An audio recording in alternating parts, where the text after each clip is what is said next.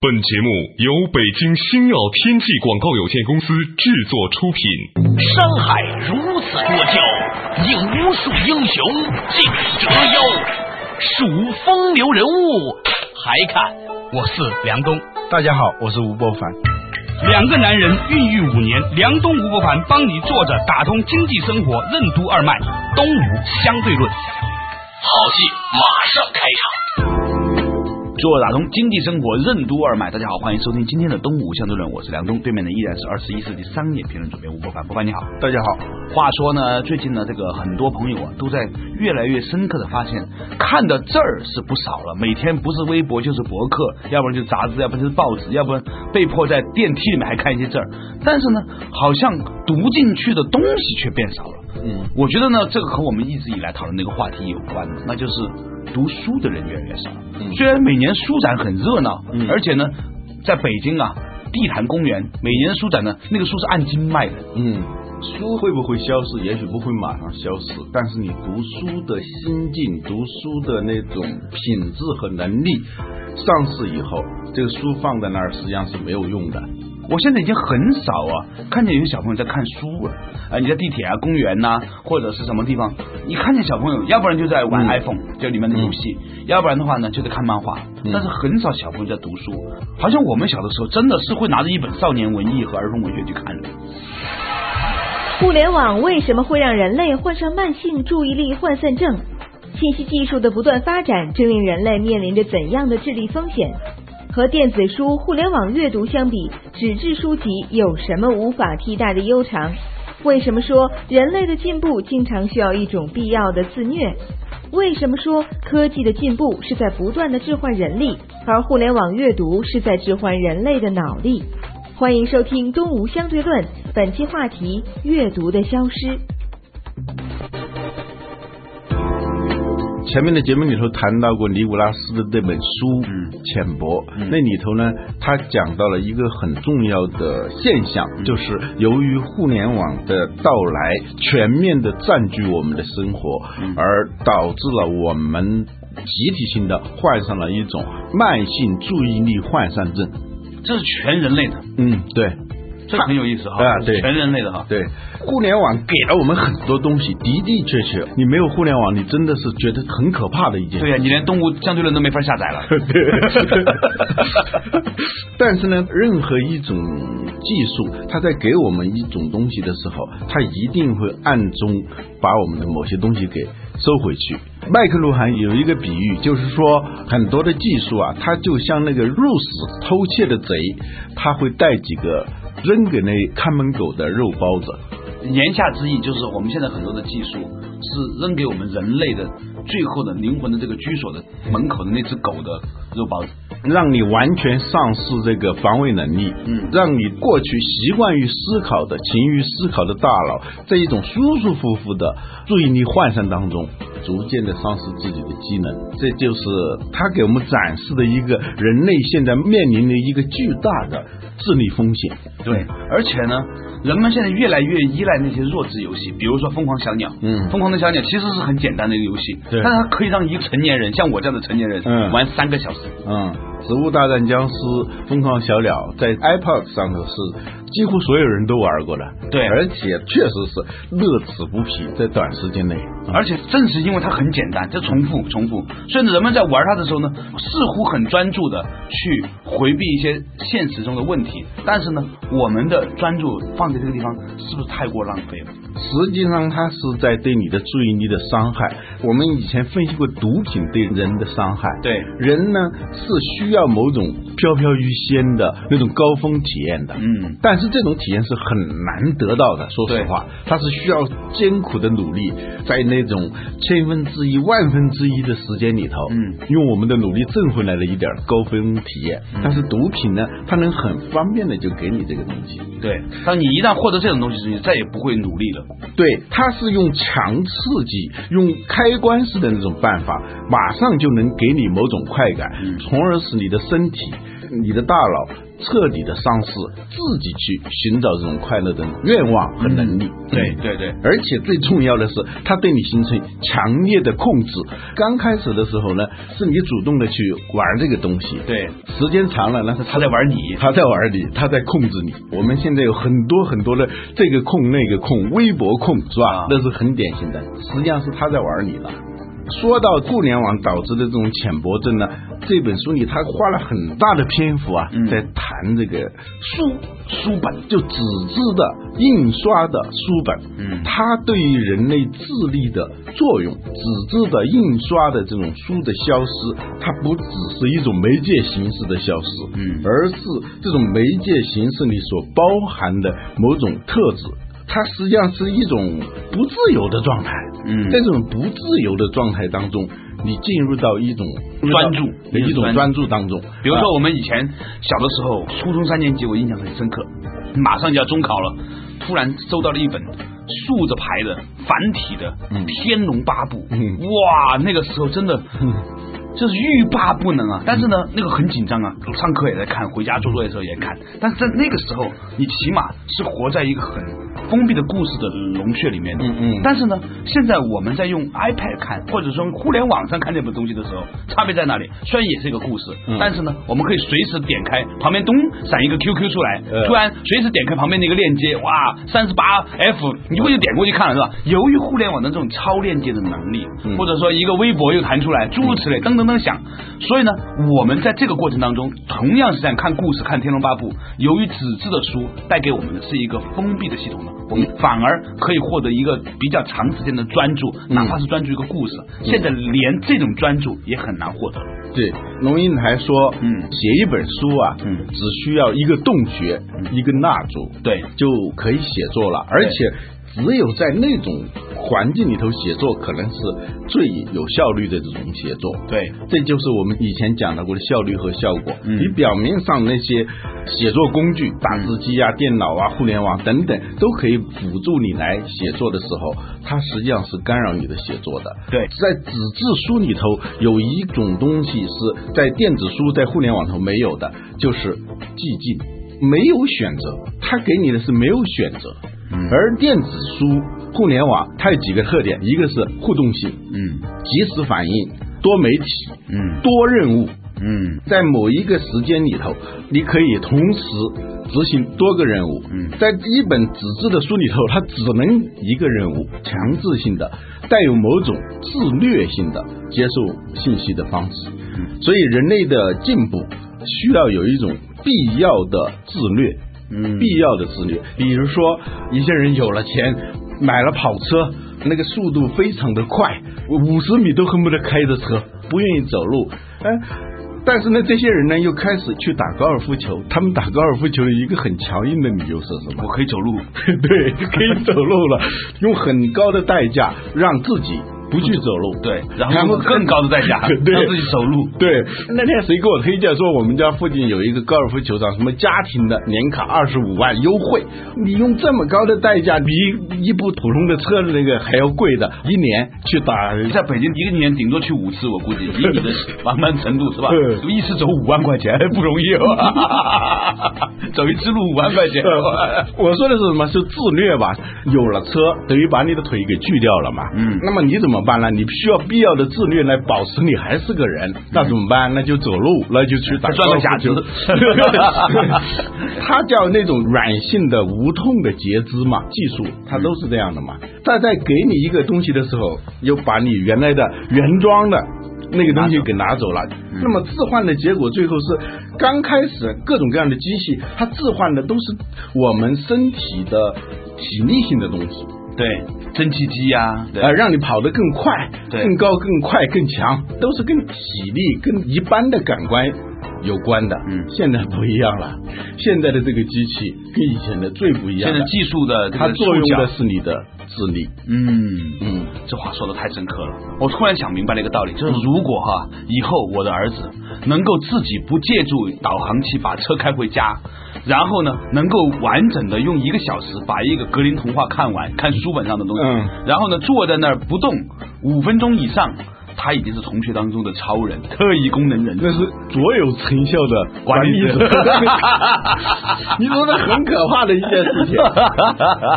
那本书里头啊，做了一个调查，其实这个调查我觉得没有什么必要。为了写书嘛，他主要做一些东西。就是伦敦的出租车司机，嗯对他们进行调查。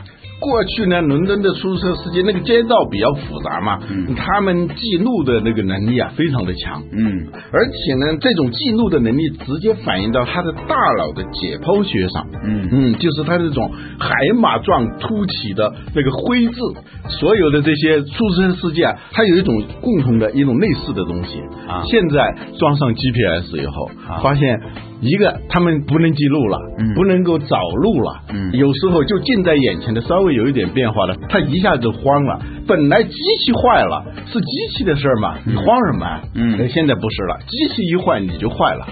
出租车司机就这样，对呀、你就你就没有用了。啊，这以后如果能够有自动操纵的话，那出租车司机这个行业是突然一天全盘失业的。对呀、那一次我去参加 Google 的那个创新大会，他们其中有一个很重要的一个项目、嗯发布的，嗯说他们已经启动了这种无人驾驶汽车的这种技术。嗯，现在只是给你一点儿对 Google App 那种导航嘛，对对对，将来这种导航如果更细的话，往极致上做的话，就不需要你驾驶了。嗯让汽车自己去驾驶了。这里头你就发现有个问题，最早没有车，就是走路，大家都走路。后来呢，有了人力车夫，后来有了马车夫，后来有了出租车司机，就越来越省事儿，效率越来越高，借助于机器。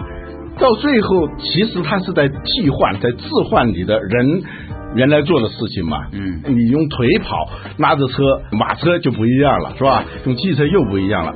最后的结果是把人给置换掉了。这个地球上唯一多余的就是人。嗯，对啊，将来整个世界的这个运转，其实就是个跟互联网游戏是一样的，对，全世界就是电脑运行就可以了。嗯这是一个很可怕的事情。对当然了，这个东西可能是有一点灾难片的那种思维啊。我们要说的是，这个互联网导致的我们阅读能力的丧失，它不是一个简单的一种媒介形式，而是我们丧失了跟书相关的一系列大脑皮层的灰质。好了，稍事休息，马上继续回来。东吴相对论。长期进行互联网阅读会对人类大脑的生理结构产生什么影响？为什么说随着人类的脑力和体力劳动越来越多的外包给机器，人类正变得越来越愚蠢，而电脑却越来越聪明？为什么我们应该和互联网保持一个所谓的安全距离？什么是修炼型阅读？为什么说技能的缺失是人类现代教育失败的根本原因？欢迎继续收听《东吴相对论》，本期话题：阅读的消失。梁东吴不凡帮你坐着打通经济生活任督二脉，东吴相对论。做打通经济生活任督二脉继续回来的东吴相对论，刚才呢老吴讲到了一个很掷地有声的观念呢，就是互联网的阅读取代书本以后，不是说印刷的书少了，而是与之对应的人类的某一种的心灵的品质被改变了，嗯它甚至是有生理基础的改变的。嗯，外在环境，我们技术环境的改变，导致了我们的心理状况，而且最终它是落实到大脑的解剖学上的那种效果。解剖学上，你可以一解剖，你发现哦，这个海马状突起跟以前不一样了，这个神经突出，它叫突出，就是神经可以啊，一个文科生能够把这么技术东西讲出来，可以可以可以。这个神经元跟神经元的那种接触的时候，那个叫突出，那个东西也会改变。对最后呢，它就导致了一个就是电脑对人脑的全盘的侵占。对嗯，过去呢，我们说机器人是什么？机器就是形状像人的机器，它不是人，就像熊猫，它本质上是它是熊不是猫所以台湾把它叫猫熊还是比较准确的。对对对对对机器人它不是人，它是机器。但是我们长期的使用机器，最后就是我们变成了机器人，啊，我们我们是长得像人的机器。呃对对对，被内饰和外挂了很多东西是吧？我们的机能从体力到脑力全部外包，从边缘业务、嗯非核心业务外包，那无所谓是吧？一旦开始，最后就是阿拉伯的骆驼，无限外包，无限外包就从体力到智力都外包的时候，结果是互联网是越来越聪明了，真的是越来越聪明了。对对对，就人类的这个体外大脑，这个集体大脑是越来越聪明。嗯结果个体的人长期依赖于把自己的所有机能外包给这个互联网的人，就变得越来越愚蠢。这里头有一个标志性的东西，就是阅读的消失。嗯，你说这个事情会不会有一点点危言耸听的？或者从另外一个角度看看，乐观主义者会认为，虽然人类在阅读上是变差了，但是会不会发展出一种新的能力呢？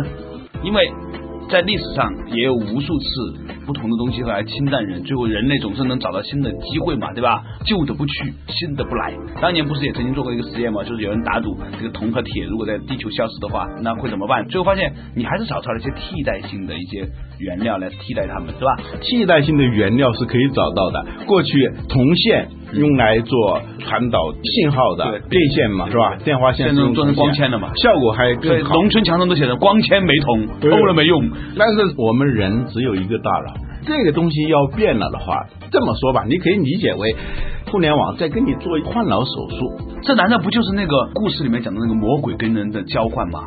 浮士德跟那个米菲斯托他打赌嘛，对。尼布斯托他是魔鬼，嗯。但是他是一个忠实的仆人，在某种意义上说，就是我们以前讲的仆人能力，他是绝对的代表仆人能力的。对他做不仅是你告诉他的事情，他做的是你刚刚想到的，甚至没有想到的，但是你需要的事情。需要的事情，他给你做，他伺候你，到最后不是他离不开你，是你离不开他，这样就导致这个主奴关系的颠倒，他成了你的主人，这是个象征嘛。我们要说的是什么？我们要保卫大脑，嗯捍卫大脑。嗯，保卫江湖最后一个大脑。对，有部电影是吧？嗯，你提出了这个东西，我觉得很有趣。我最近有段时间啊，这个记忆力开始衰退。嗯人家给我约一个礼拜三是干嘛，礼拜五干嘛呢？我完全记不住我礼拜三、礼拜五干嘛。嗯原因呢是因为我最近呢有个很好的助手来帮我安排我的时间。嗯嗯，但是你刚刚提到这个事情之后，我突然间要警觉，我觉得他在帮助我的同时，实际上我在肉包子做一件事的。助手在外面，他就很生气。但是这个事情本质上来说，我的确发现我最近在这方面的机能迅速退化。那当然了。迅速退化是吧？嗯今天你不想让你老婆开车送你出来的话，嗯你就把 GPS 给没收了，你老婆就只能在家里待着。他在我们家附近都是存着问题，那个 GPS 一旦坏掉的话，出了小区就回不来了。我觉得这是一个很多男人可以做的事情，先让老婆对 GPS 上瘾，然后有一天突然把 GPS 没收了，在老婆出差的时候，收住收住啊，这太坏了太坏了太坏了。啊，好，这样就回到我们以前好，就是一直要讲的，但没有讲的这些听众一直来信要我们讲的，就如何阅读一本书。读书有什么好处？恰当的读书的方法是什么？老师说，读些什么样的书？对，老师说，这样的问题我之所以一直往后推不讲，原因是这些都是大师们讲的话题啊。我我们讲这个东西确实是有点不合适，误人子弟。对。但是今天说到这个话题呢，就是分享一下吧，分享。读书它到底有什么样的有什么用呢？对对对，嗯。刚才说了，互联网使我们变得浅薄，使我们集体性的得了一种慢性注意力涣散症。嗯。那么你在这个时代要获得竞争力的话，那就很简单了嘛。嗯，你就谋求某种稀缺资源嘛。这个稀缺资源就是你是否比别人离互联网稍微远一点，对，你是否跟互联网保持了一种安全距离。安全的暧昧距离是是吧？吧？对，在互联网时代，互联网不再重要，重要的是如何跟它保持距离。哎，说回来，你刚才讲的这个关于这个定的问题哈，嗯我就在想。我以后要对我儿子的教育主要的游戏，我们俩玩的游戏是什么？看谁不动。这样的话很简单，你知道，你不用陪他玩了，嗯你不用陪他跑步了，待着，你一动你就输，我动我输。嗯，我说的安全距离，不是说做到一种彻底的自绝于互联网，自也绝于人民，这跟把自己流放到那个俄罗斯那个地方叫什么来着？自我流放到西伯利亚。对我告诉你，西伯利亚现在上网也很方便。据说全球地球变暖之后啊，西伯利亚会变成一片江南，所以呢，有人揣测说，俄罗斯之所以对这个全球变暖这个事情不是那么积极，是因为如果真的地球变暖的话，俄罗斯会突然多出百分之五十的富饶的国土面积。不是，它是这样的，说本来俄罗斯的疆域就非常宽广，海平面上升嘛，淹去一点无所谓。对，最重要的是西伯利亚一下子变得温暖了，就是真的是有点江南水乡的这个味道。啊北冰洋成为度假胜地，对 对，呃 就像当年美国人去加勒比海度假一样，他在这北冰洋不叫避暑，叫避寒。嗯，那题外话，为什么要读书啊？为什么要读纸质的书？以前呢，读些什么样的书？嗯，虽然说了读书吧，书跟书还是不一样的，哪怕是印刷的纸质书籍，它的层次也是不一样的。对，有消遣型的阅读，嗯有资讯获取型的阅读，嗯还有能力提高型的阅读，是很不一样的。对，看数学习题那叫能力获取型是吧？对对，你这个消遣阅读，比如说你看报纸，这基本上是消遣，它不需要你做出主动的努力，嗯，去阅读的你。只需要知道就行了。啊，对，这种方式既带着消遣，也带着信息，大量的是消遣。嗯比如说一份报纸，它的八卦性越强，它的消遣性越强，偶尔会有一点资讯，实际上那些资讯呢，对呀、跟也没关系梁洛施。到底拿了五个亿还是八个亿？对重要吗？对吧？对对，胡可怀孕四个月还是五个月？每天呢，连胡可都怀孕了。啊，哇哎呀哎呀！继续继续。大量的消遣性的阅读吧，其实跟互联网是一样的。我们现在说的阅读吧，都不是前两种。嗯呃，消遣性阅读不是，一般的信息获取型的也不是，也不是，那是是什么呢？是能力提高型。嗯嗯，是修炼型。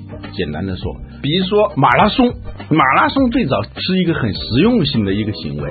送东西是不是？送一个信，就是希腊人在打仗的时候吧，对啊打赢了，需要把这个消息传回去，啊但是呢，那个时候又没有手机，是吧？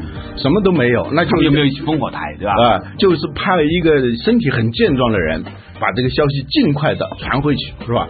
就跑了四十二公里，到了那个地方。马拉松这是实用价值是传递这个信息，但它的非实用的，就我们用刚才的话说是必要的、自虐的那种价值，还是要有的。所以马拉松尽管人类可以打手机了，嗯，通信技术代替了交通技术的话，嗯，但是它还保留了这种方式。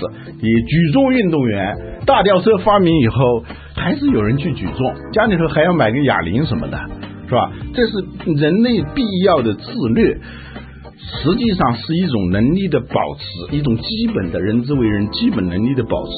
我们所说的阅读是跟这种东西有关的。嗯嗯，但是呢，很奇怪，我最近看了过去的一些书啊，可能是我自己的关注，我在关注同一个问题，可能也是巧了，他们都在谈一个问题，就是人类现代教育的失败里头啊，有一个巨大的失败，什么呢？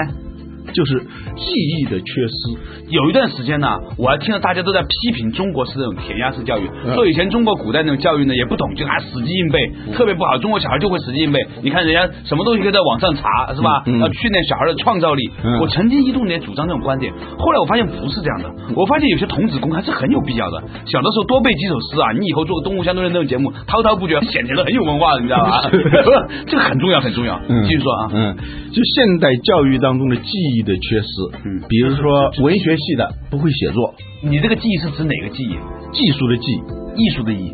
艺术的艺哦啊就是这个记忆啊。啊，记忆不是那个 Remember 对对，哎呦，这下英语管用了。啊 是 art 啊。不是 memory 是吧？记忆教育啊，就是技能啊。技能教育，这啊个是一个。严重的一个缺失。刚开始的时候，人还是有技能教育的，比如说一个小孩儿，就小学到初中这么一个阶段吧，实际上他的能力啊、技能啊。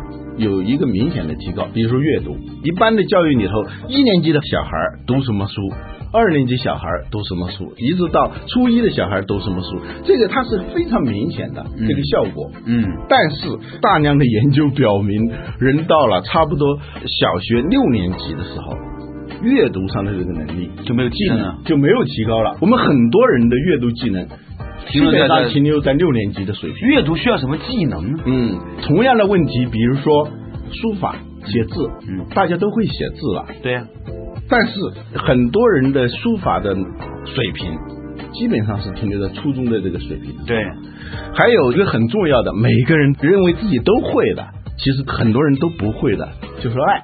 嗯，所以弗洛姆写过一本书叫《爱的艺术》，也可以把它翻成《爱的记忆》。嗯他是说，爱谁不会啊？对呀、谈恋爱谁不会啊对？两情相悦就谈恋爱。实际上，由于我们对这种教育的缺失，导致呢，你本来其实只有一个小学六年级水平，你自己觉得啊，你已经是研究生了，其实不是。你要不去学，就像书法，你不去练，你一直停留在这样一个水平。嗯你的阅读能力不去有意识的提高的话，它基本上也就是那谈过很多次恋爱的人，就应该比没有怎么谈过恋爱的人，在这方面有更高的记忆了。他是低水平重复。比如说，你写字跟你写字的量没有关系的。有关系吧？哈，大量的写字，比如说有些会计啊，写的那个字，他写的很熟练、很快啊。但是他写的并不好。嗯有很多会计讲究的是速度嘛，对对对。他写的东西很多，但是他那个水准他是不高的。嗯哼，这个有时候跟量没有关系的，嗯你没有有意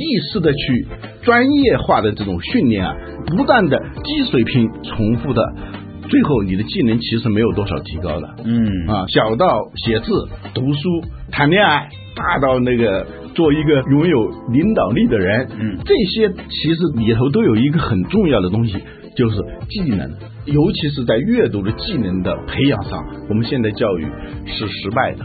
阅读还需要什么技能呢？那到底是有些什么样的技能呢？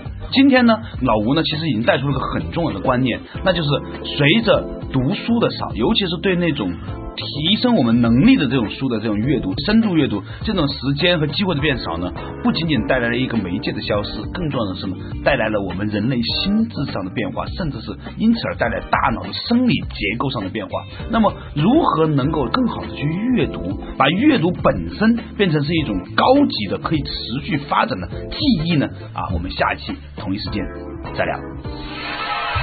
阅读有哪四个层次？为什么缺少分析性阅读的人就会缺少深入探索的能力？人脑和电脑存储和处理信息的方式有什么区别？什么是人脑的沙漠化？为什么我们在给大脑植入信息的时候要遵循多样性原则？阅读为什么不是一种实用性行为，而是一种修炼？欢迎明天同一时间继续收听《东吴相对论》，如何阅读一本书。